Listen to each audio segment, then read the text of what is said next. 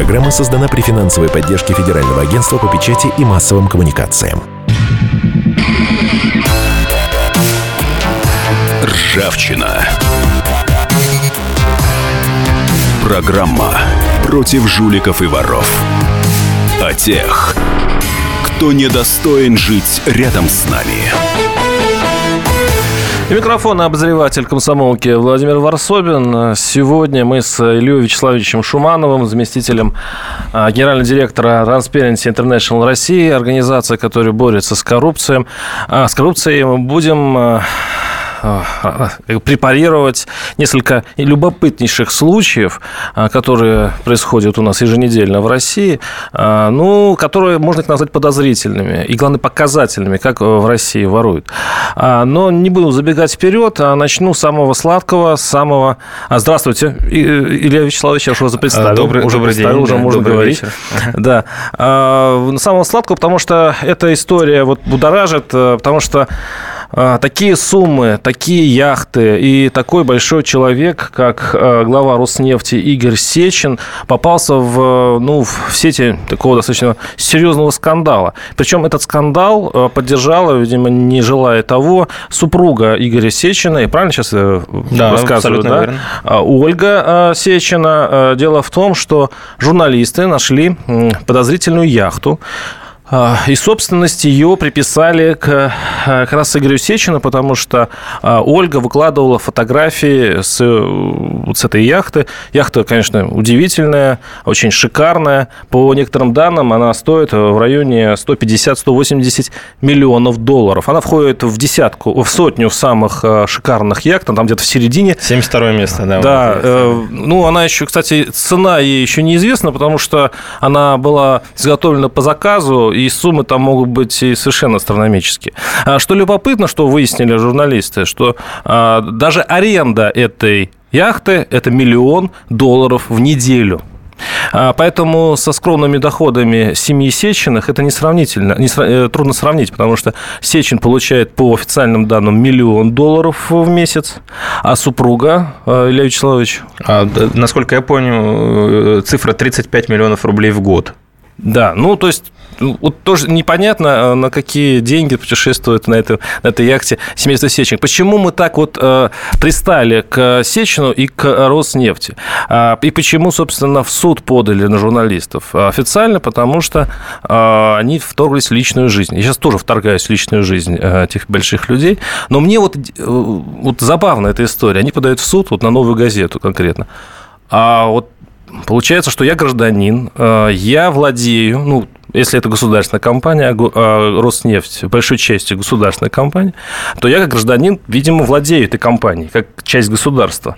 И мне интересно, как э, глава этой компании, как он живет, на что он тратит деньги, сколько у него денег, соотносятся ли его э, доходы с его тратами. Мне просто это интересно знать.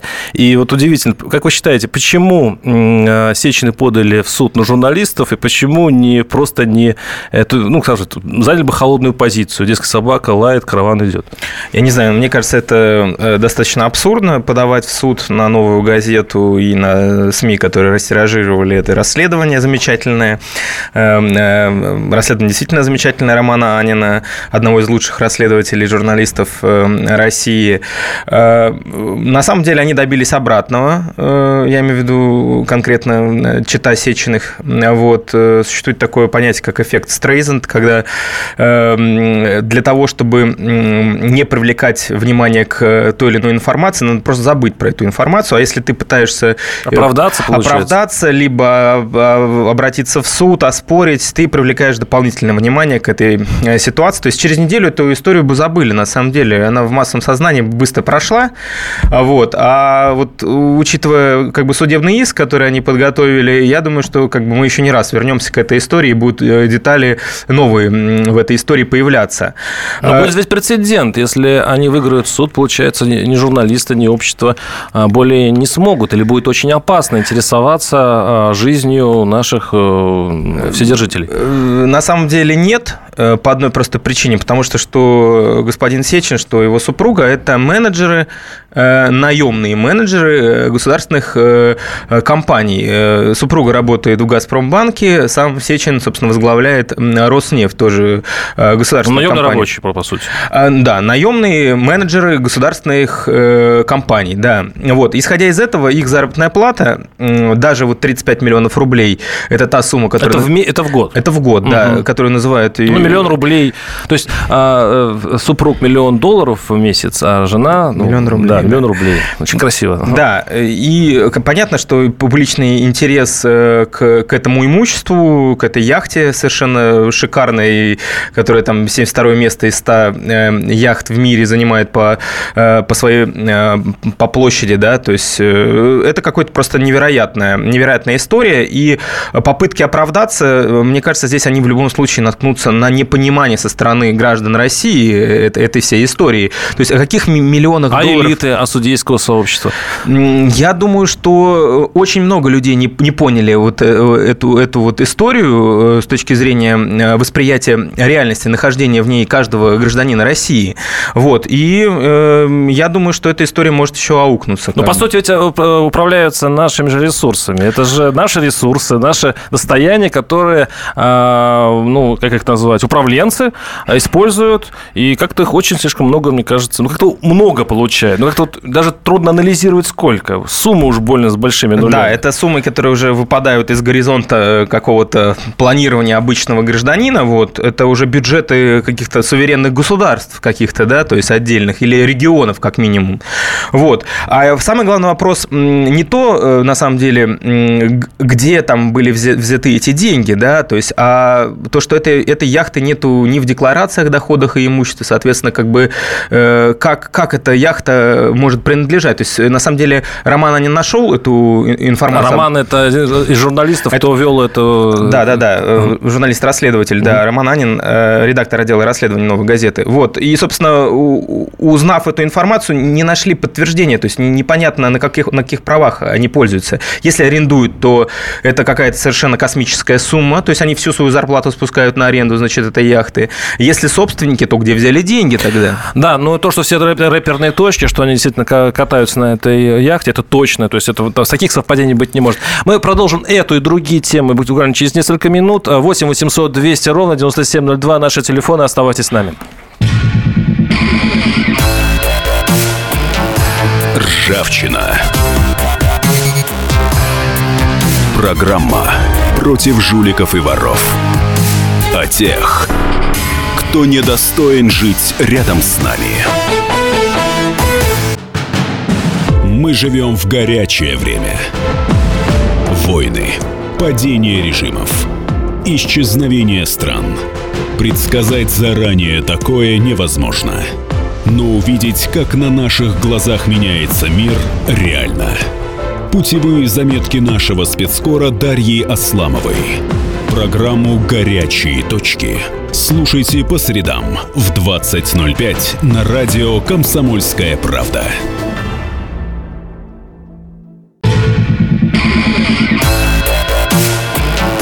Ржавчина.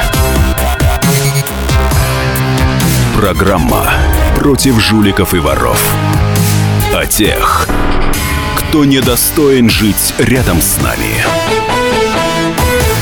И микрофон обозреватель комсомолки Владимир Варсобин мне пишут, вы как-то сказали, что надо менять заставку. Сегодняшняя тема как раз то. Лучше не менять. Нет, нет. Э, я скажу вот что. До той заставки было, что мы э, говорим о жуликах и ворах. Здесь идет, идет не та история. Мы просто боремся с жуликами и ворами, и не все люди, которых мы упоминаем в передаче, ими являются. Просто мы рассматриваем разные подозрительные моменты и думаем, э, как бороться с коррупцией, и никого, в общем-то, не обвиняем, потому что только суд может говорить о том, кто виноват, а кто нет. А наши слушатели, э, э, э, как сказать, штурмуют WhatsApp О как! А, так, это, это другое. А, 158 американских лямов. Это уже не яхта, а пассажирский лайнер. Где предел? Я напоминаю, что мы сегодня разговариваем, точнее, мы э, обсуждаем тему э, подачи судебного иска э, суп, супру, э, супругой главы э, Роснефти Сечина против журналистов российских по поводу того, что они вторглись, как она считает, э, в их ли, в личную жизнь. А, а вторжение было из-за яхты, э, которая стоит, ну, по предварительным данным, 150 миллионов долларов. И э, по некоторым подозрениям э, эта яхта принадлежит э, семейству Сеченых. И сейчас мы с Ильей Вячеславовичем Шумановым, заместителем генерального директора Transparency International Россия, это агентство, которое занимается антикоррупционными расследованиями, и вот размышляем на тему, где предел, где граница между личной тайной, личной неприкосновенностью и желанием общества и граждан узнать, каким образом тратятся деньги, тем более, что яхта э, с размером футбольное поле, ну, ну поражает, да, поражает.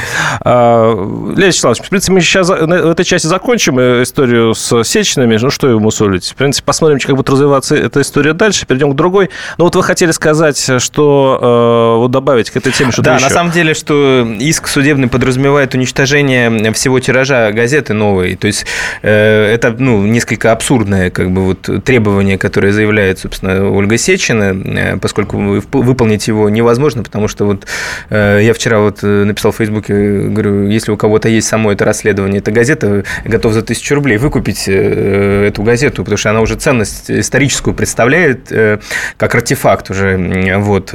Как будет выполнять судебное решение, как будет заставлять меня уничтожить эту газету, я не знаю.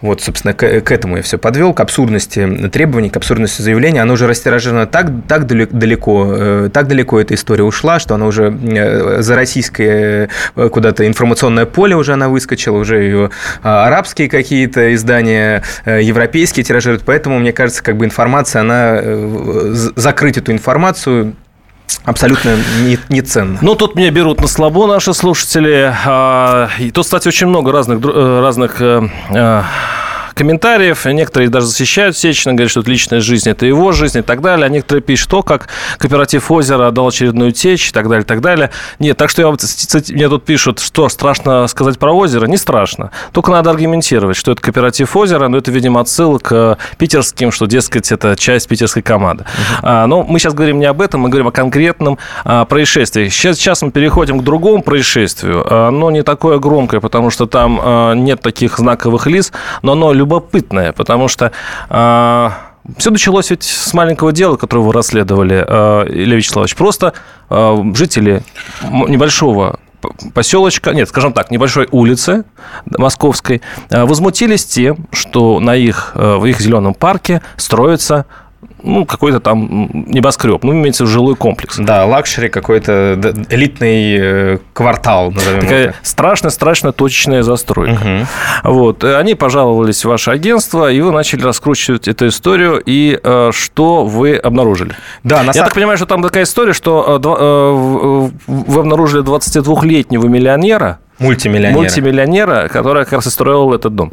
Эм, да, на самом деле очень интересная, показательная история. Мы этой историей не собирались заниматься, нас не интересовал строительный комплекс Москвы как таковой, пока к нам э, не пришли э, инициативная группа «Спасем Дубки», то есть это вот э, лица и жители, собственно, района, где парк Дубки находится. Там Дубки – это Москва, Москва, скажем, Москва, для да, других да, регионов да, это да, московская история. Вот, и, собственно, они пришли говорят, вы не могли бы проверить эту историю, она очень нам кажется подозрительной, потому что в нарушение всех законодательных норм и требований э, на территории или вблизи территории парка Дубки начинает строительство какого-то элитного комплекса в какой-то просто мгновенной, мгновенной скоростью. Они получили все документы, разрешения и полностью как, э, как торпеда идут непосредственно на реализацию своего проекта. Вот. И говорит, нам кажется, что здесь замешаны каким-то образом чиновники э, правительства Москвы. Вот. Мы провели собственное расследование и Э, косвенно подтвердили как бы непосредственно эту, эту информацию. Э, действительно выяснилось, что один из собственников этого девелоперского проекта, э, строительства этого элитного квартала, он связан через людей, да, через советника вице-мэра Москвы с, с вице-мэром Москвы господином Хуснулиным. Эта история, история для нас э, показательно интересна тем, что жители к нам сами обратились, они почуяли неладное, мы лишь всего лишь навсего подтвердили и выпустили непосредственно, собственно, расследование, которое тоже вот... Э, Там история с чем же интересна? Получается, что стоял такой, э, никому не мешал парк, зеленый-зеленый. А, и вдруг Э, появились люди, которые буквально за несколько месяцев, за два месяца, переделывают, э, переделывают документы так, что если раньше там нельзя было ничего строить... Там, там можно было строить только детский, детский сад, садик. Детские да? садики. Там, вот А тут же они получили бумагу, что там можно строить что угодно, и даже многоквартирный комплекс. И тут же эта земля подорожала ну, просто бешено. Красно, есть... да. То есть вот по информации, которая на сайтах девелоперских агентств оно, э, было указано, что э, стоимость этого проекта, он был продан за 1,6 миллиарда рублей. То есть это вообще какие-то космические И суммы. вот мы с вами сидели это, э, с, э, с цифрами, тут э, игрались, и получилось так, что как это красиво было сказано, подпись на миллиард, дол... Э, на миллиард рублей.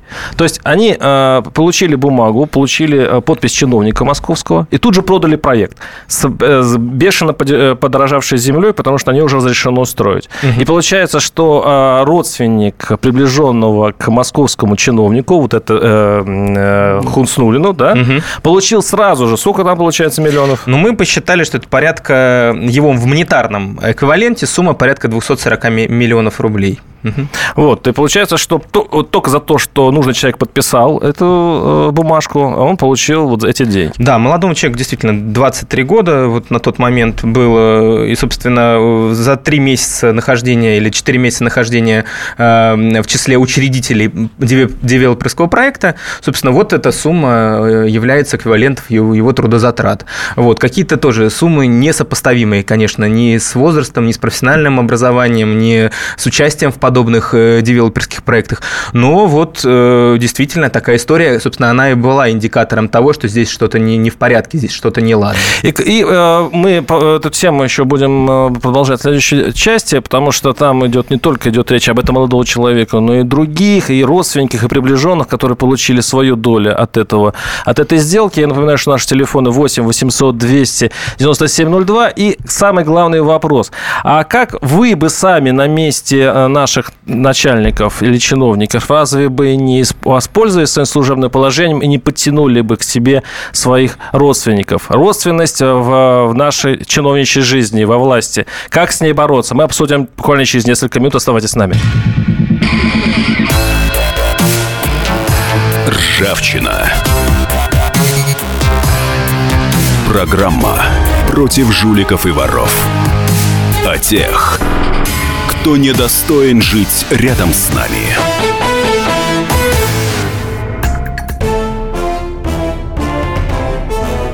Товарищи солдаты и офицеры российской армии. Полковник Баронец разрешает обратиться. Звоните и задавайте накопившиеся вопросы. Угроза НАТО, жилье для военнослужащих и перевооружение России – Обо всем этом Виктор Баранец знает лучше других. Программу «Военный ревю» слушайте по будням с 5 вечера по московскому времени.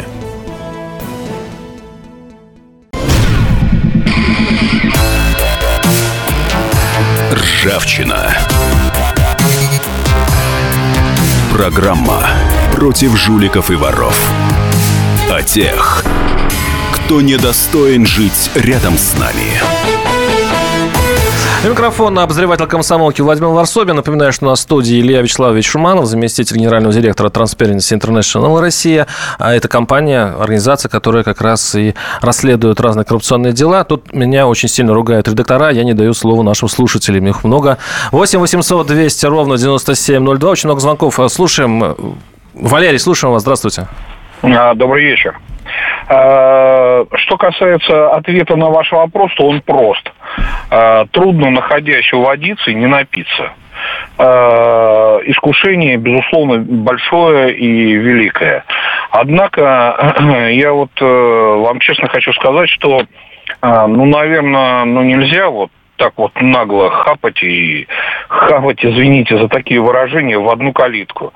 А, если, допустим, вот вы осуждали тему Сечина, угу.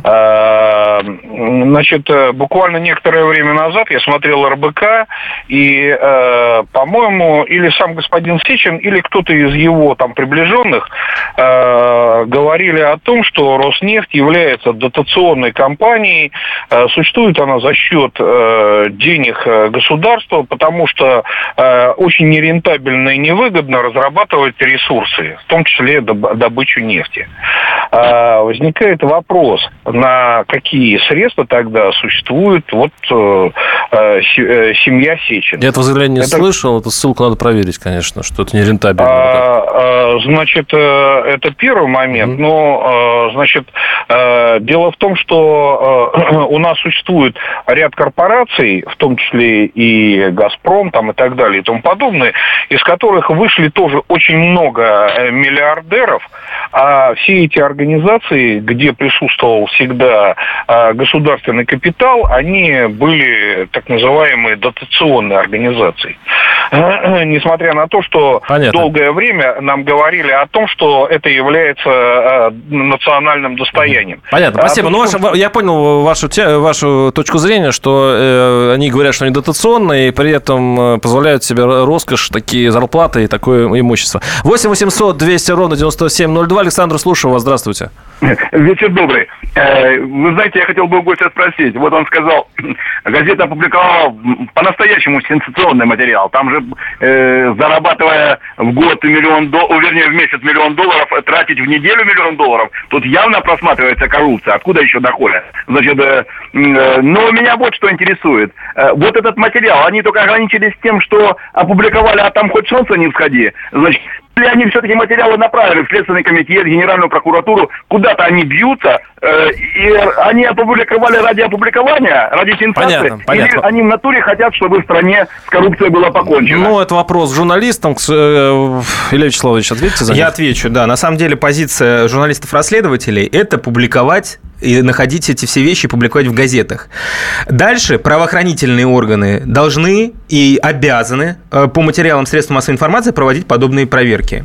Вот, то есть конкретный прокурор прочитав как бы материал э, из газеты, из новой газеты, он должен провести собственное расследование. То есть это непосредственные э, права э, прокуратуры и права Следственного комитета, если они в состоянии как бы непосредственно провести подобное расследование. Естественно, политические здесь аспекты возникают относительно близости господина Сечина к президенту России. Исходя из этого, едва ли тут там найдутся смелые и бравые правоохранители, которые ринутся в бой Но... без политического политического одобрения. Давайте все-таки... Я понимаю, что мы от Сечина сегодня уже не отстанем, потому что наши слушатели будут э, э, об этом говорить. Но все-таки давайте вернемся к нашим дубкам э, и к истории с, с тем, что как молодой 22-летний миллиардер, миллионер, вдруг появившийся, вдруг за несколько месяцев согласовал все необходимые бумаги, получили они разрешение и продали в, в 10 раз дороже ту землю, которую, которую они брали изначально, получилось так. И вот э, отсюда у нас и вопрос. Э, неужели вы сами, господа слушатели, если бы попали в такую ситуацию, стали большим чиновником, не потянули к себе поближе родственников, э, друзей? Ведь дело в том, что в этой истории с дубками там идет татарский след. Потому что все участники этой операции выходцы из Татарстана. Окружение вице-мэра, ну, друзья и так далее, и так далее. Они как бы, получается, вот если подозрение ваше, я сейчас обращаюсь к Э, Илья, Илья Вячеславовичу э, будут подтверждены, то получается, что э, часть денег ушло молодому миллиардеру, уже, видимо, а часть денег там еще к техническому работнику 10%, угу. а 70% ушло на какое-то непонятное Офшор, Офшор. да. Да, 75%. То есть это, это миллиард. Да, миллиард. Это три четверти, собственно, вот этой сделки, которая прошла. То есть она ушла в офшор. Мы, на самом деле... То есть чиновник подписывает бумагу, высший чиновник. А в итоге люди получают полтора миллиарда рублей. Из них они распиливают так по, по, по процентам молодому человеку, ну, видимо, подставной, да, да. А, там 200 миллионов рублей, а, там э, которая все это оформляла, 10%, это там, ну, где-то еще 100 миллионов рублей, а львиная доля уходит совершенно неназванному э, человеку. Что это за уровень? Да, это глобальный уровень, и, собственно, э, мы понимаем, что э, непонятно, э, кто является конечным выгодоприобретателем. То есть то лицо, которое получает э, деньги, миллиард рублей, по сути, да, мы его не можем отследить. По сути, этим человеком может быть любой чиновник правительства Москвы.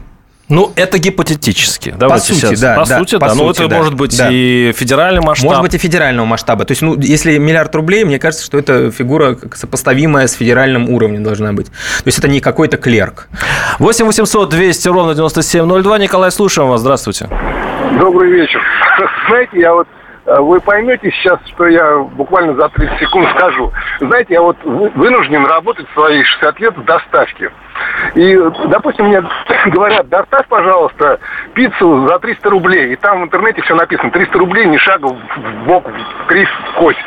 И вот вдруг мне кто-то говорит, «А, будь любезен, вот тебе 3 миллиарда, и доставь пиццу. Хочешь доставляй ее, хочешь не доставляй, хочешь друзей пригласи, поделите там, ну и мне немного дай. Как вы думаете, как я поступлю? Ну, а вы же э, деньги-то 3 миллиарда государственные, казенные, вот наши, между мне прочим. не дают, понимаете, вот в интернете мне не дают больше за доставку пиццы, 300 рублей, и свободен. А тут тебе дали 3 миллиарда и говорят, хочешь пиццу доставь, хочешь не доставляй, хочешь ничего не делай, хочешь в офшор выведи. Вообще, что хочешь делай, только дай нам немного. И, ну, вот Ну и, как- ва- и ваши как- действия? Мои, естественно, я за 300 пиццу доставлю или за 3 миллиарда, как вы А думаете? присесть э, на, на 10 лет в тюрьму, например. А, так вот, так надо посадить их нахер, этих гаденышев. Ну так, спокойно, да, давайте все-таки не употреблять, не употреблять нормативную лексику в эфире, нам же потом хуже будет. А, 8 800 200 ровно 9702, Тамара, слушаем вас, здравствуйте. Добрый вечер. Наши чиновники живут от мелких э, муниципальных чиновников до крупных по принципу одна курица только от себя гребет.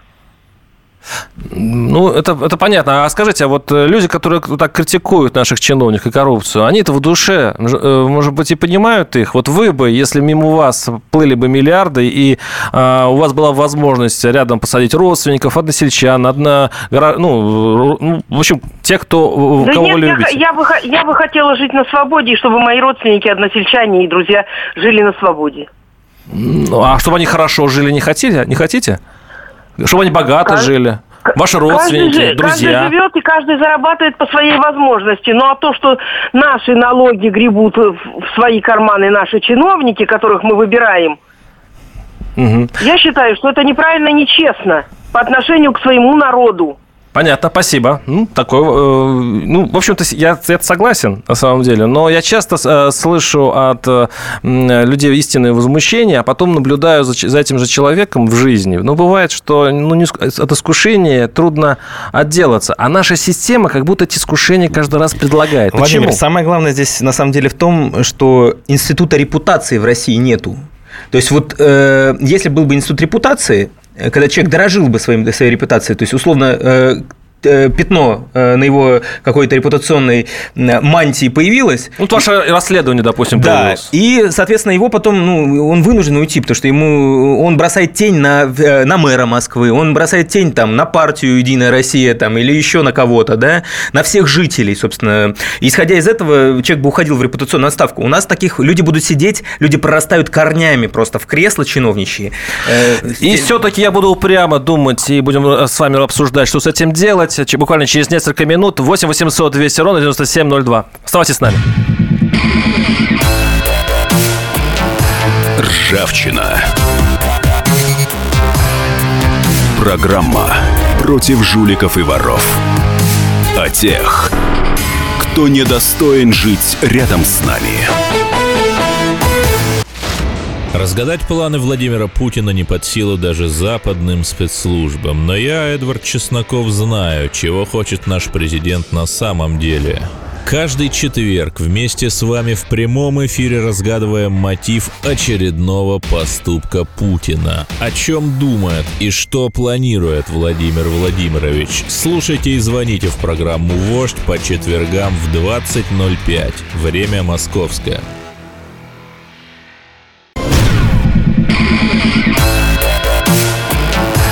Ржавчина. Программа против жуликов и воров. О тех, кто недостоин жить рядом с нами. Микрофон обозреватель комсомолки Владимир Варсобин э, и с Ильей Человечем Шумановым, заместителем генерального директора Transparency International России, организация, которая борется с коррупцией, э, делает расследование на эту тему. Мы сегодня э, рассматриваем пару историй. Ну, сейчас мы подошли к истории вице-мэра Москвы Хуснулина, окружение которого провернуло очень подозрительную сделку, и получилось так, что одна подпись высокопоставленного чиновника Москвы стоит полтора миллиарда рублей. Ну, такая разница между а, стоимостью землей до подписания и после. А, эта сделка была совершена. Мы знаем, что часть денег получил совершенно непонятный молодой человек, который выясняется, что он является, если Шурином, да?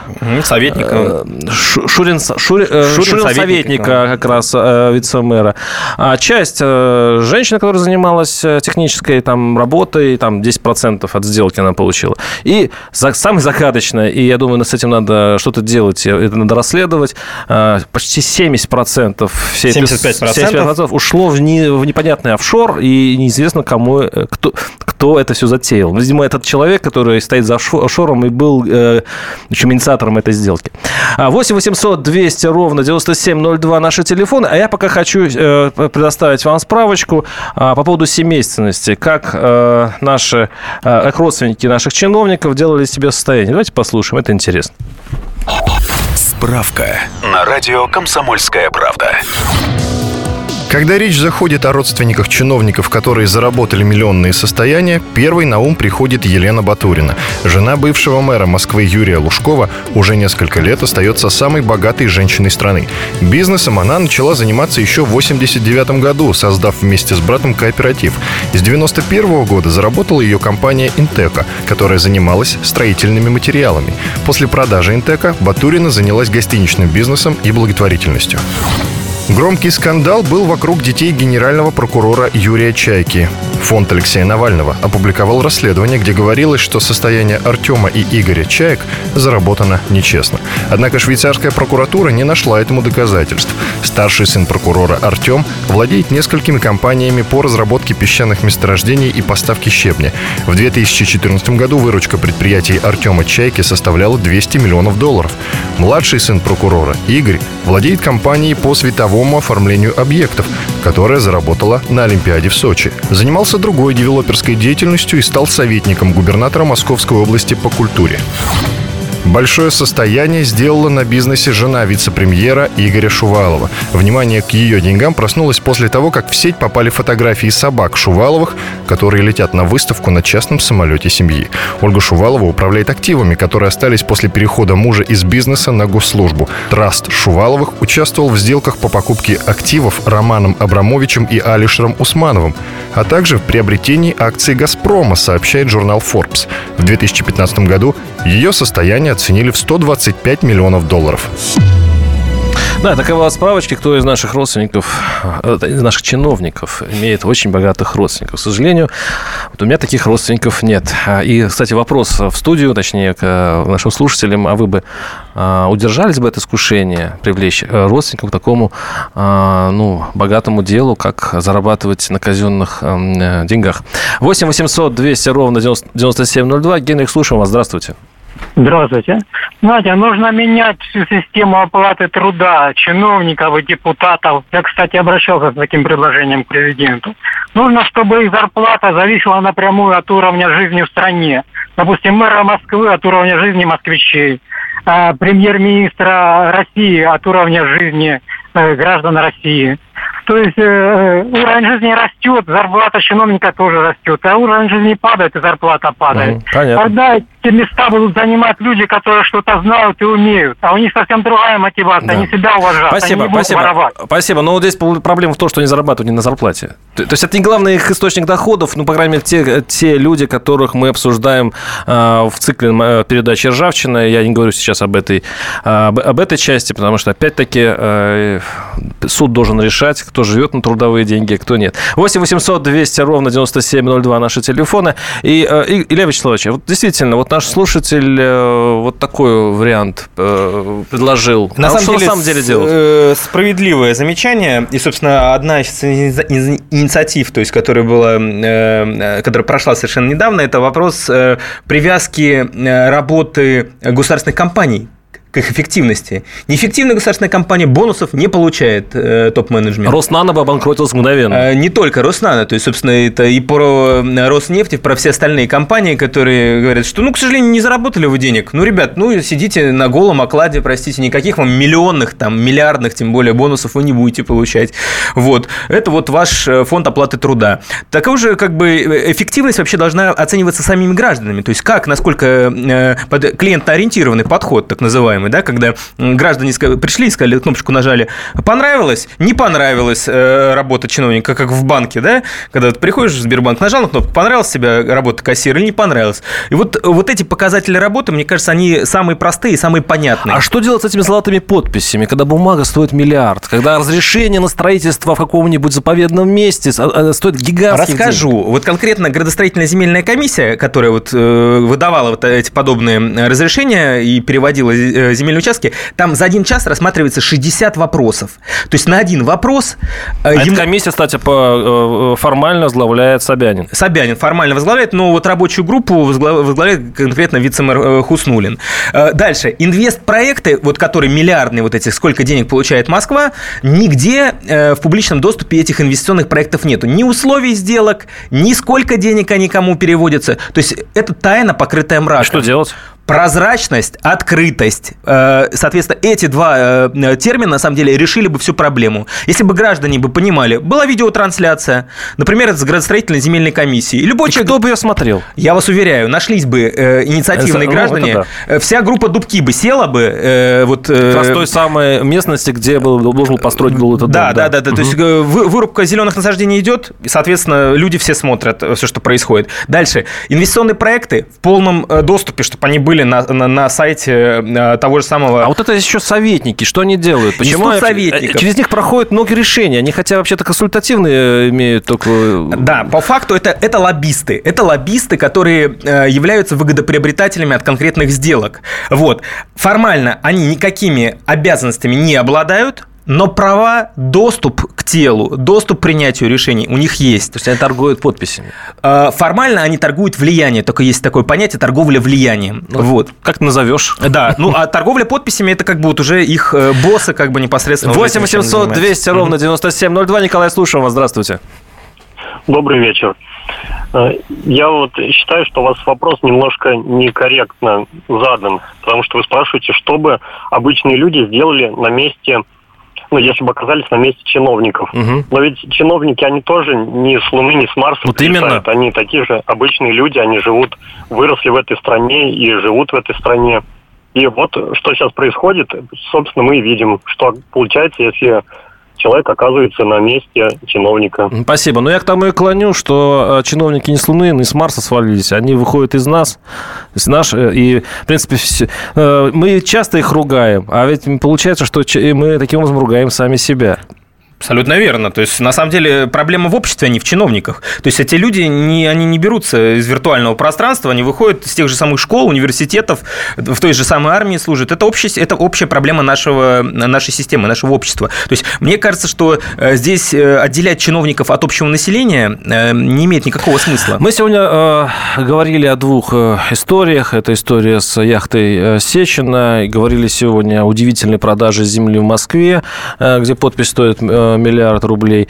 А, вот Действительно, опубликовано. У вас опубликовано расследование по Москве, э, журналисты других изданий публиковали по Сечину. И дальше что? Вот Мы направляем заявление в правоохранительные органы. Вот, мы будем добиваться давайте, ре- непосредственно... давайте реально смотреть на вещи. Дальше? Как вы считаете, вот что, что, что это изменится от этих исследований? А, Если бы мы не занимались бы вот такими расследованиями, то я думаю, что э, и общество не знало бы, спокойно жили себе и чувствовали, что что-то неладно, но не могли доказать этих вещей. Вот. И правоохранительным органам было бы гораздо сложнее на самом деле э, ловить этих жуликов. У нас был Леонид Вячеславович Шуманов, заместитель генерального директора Transparency International Россия и ваш покорный слуга Владимир Варсобин. Услышимся т- через неделю. Оставайтесь с нами. Ржавчина. Программа против жуликов и воров. О тех, кто недостоин жить рядом с нами. Программа создана при финансовой поддержке Федерального агентства по печати и массовым коммуникациям. И сошлись они в чистом поле. И начали они биться. Каждый за свою правду. И не было в той битве ни правых, ни виноватых. Звон стали. Крики поверженных. Самый беспощадный проект радио «Комсомольская правда». Радио «Рубка». Столкновение взглядов, убеждений и принципов. У гостей в студии всегда полярные мнения. Слушатели участвуют и голосуют. Нам есть о чем поспорить. Остро, жестко, жестоко. Программу «Радио Рубка» слушайте на радио «Комсомольская правда». Каждую среду в 18.05 по московскому времени.